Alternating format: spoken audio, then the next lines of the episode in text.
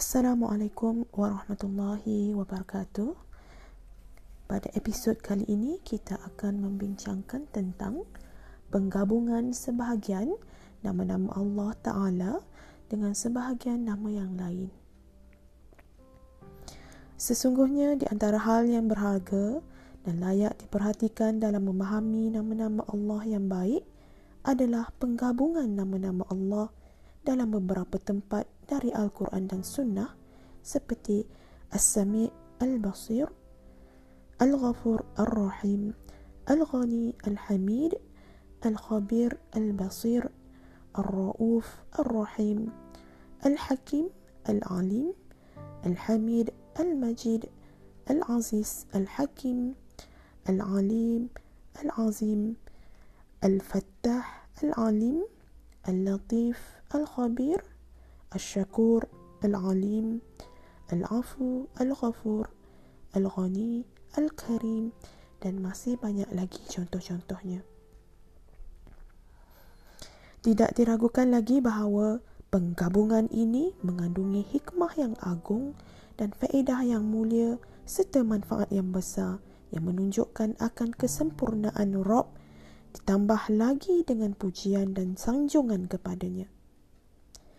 Ini kerana setiap nama dari nama-namanya mengandungi sifat kesempurnaan baginya dan apabila digabung dengan nama yang lain, maka baginya pujian bagi setiap namanya dan pujian bagi penggabungan terhadap nama-namanya.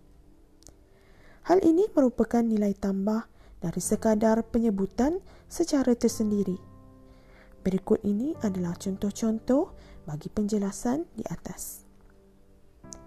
Yang pertama, kebanyakan dalam Al-Quran disebutkan Al-Aziz, Al-Hakim dengan digabung.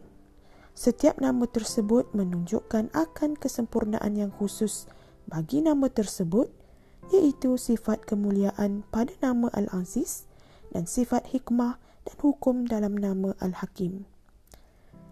Penggabungan antara keduanya menunjukkan akan kesempurnaan yang lain iaitu bahawasanya kemuliaannya digabungkan dengan sifat hikmah, kemuliaannya tidak menyebabkan kezaliman, kecurangan dan perbuatan semena-mena seperti yang ada pada diri makhluknya kerana kemuliaan sebahagian mereka terkadang mendorong mereka untuk berbuat dosa, kezaliman, kecurangan dan tindakan semena-mena.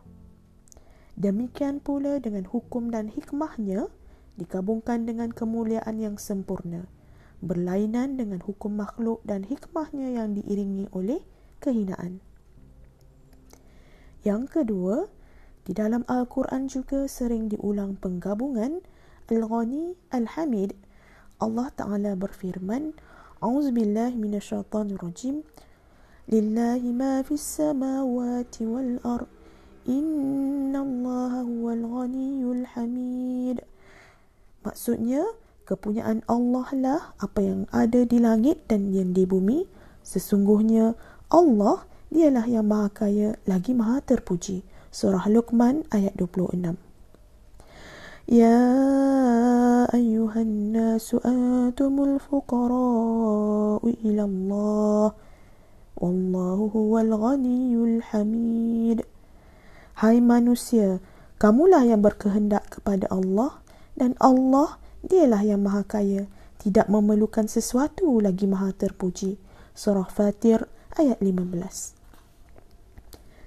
وقال موسى إن تكفروا أنتم ومن في الأرض جميعا فإن الله لغني حميد dan Musa berkata jika kamu dan orang yang ada di bumi semuanya mengingkari nikmat Allah maka sesungguhnya Allah Maha Kaya, Maha Terpuji. Surah Ibrahim ayat 8. Al-Ghina, kecukupan atau kekayaan, merupakan sifat kesempurnaan dan Alhamdu, pujian, merupakan sifat kesempurnaan juga. Penyatuan Al-Ghina dan Alhamdu mengandungi kesempurnaan yang lain. Baginya, sanjungan dalam sifat kecukupan dan pujian serta dalam penggabungan keduanya. Contohnya, Barang siapa yang bersyukur kepada Allah atas nikmat-nikmatnya dan memujinya atas kurnia dan keutamaannya, sesungguhnya Allah Ta'ala adalah zat yang selayaknya disanjung dan dipuji. Baginya segala pujian di dunia dan di akhirat. Pujian orang yang memuji dan rasa syukur, orang yang bersyukur tidak dapat menambah kekuasaannya kerana Allah Ta'ala yang maha kaya tidak bermanfaat, tidak bermanfaat baginya ketaatan orang yang taat dan tidak memudaratkannya kemaksiatan orang yang berbuat maksiat. Dan barang siapa bersyukur kepada Allah, maka sesungguhnya dia bersyukur untuk dirinya sendiri. Dan barang siapa yang tidak bersyukur, iaitu kufur, maka sesungguhnya Allah Maha Kaya, Maha Terpuji. Surah Luqman ayat 12. Yang ketiga, seringkali pula diulang dalam surah Ash-Shu'ara pada penutupan kisah para nabi bersama kaum mereka dengan firman Allah, A'udzubillahi minasyaitonirrajim, wa inna rabbaka lahuwal azizur rahim. Dan sesungguhnya Rabbmu benar-benar dialah yang maha perkasa lagi maha penyayang. Surah Ash-Shu'ara ayat 9. Di dalamnya terdapat penjelasan bahawa apa yang Allah takdirkan bagi para nabinya dari pertolongan dan ketinggian serta kemenangan merupakan pengaruh dari sifat rahmat Allah yang dia khususkan bagi mereka.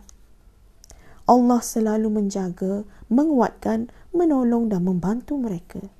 Selain itu, apa-apa yang Allah takdirkan dari kekalahan, kehinaan, siksa dan azab merupakan pengaruh dari sifat kemuliaannya.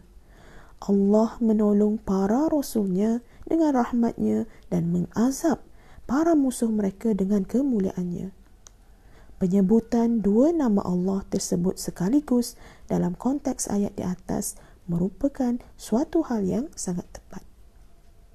Nanti kita akan sambung lagi. Yang keempat, Assalamualaikum warahmatullahi wabarakatuh.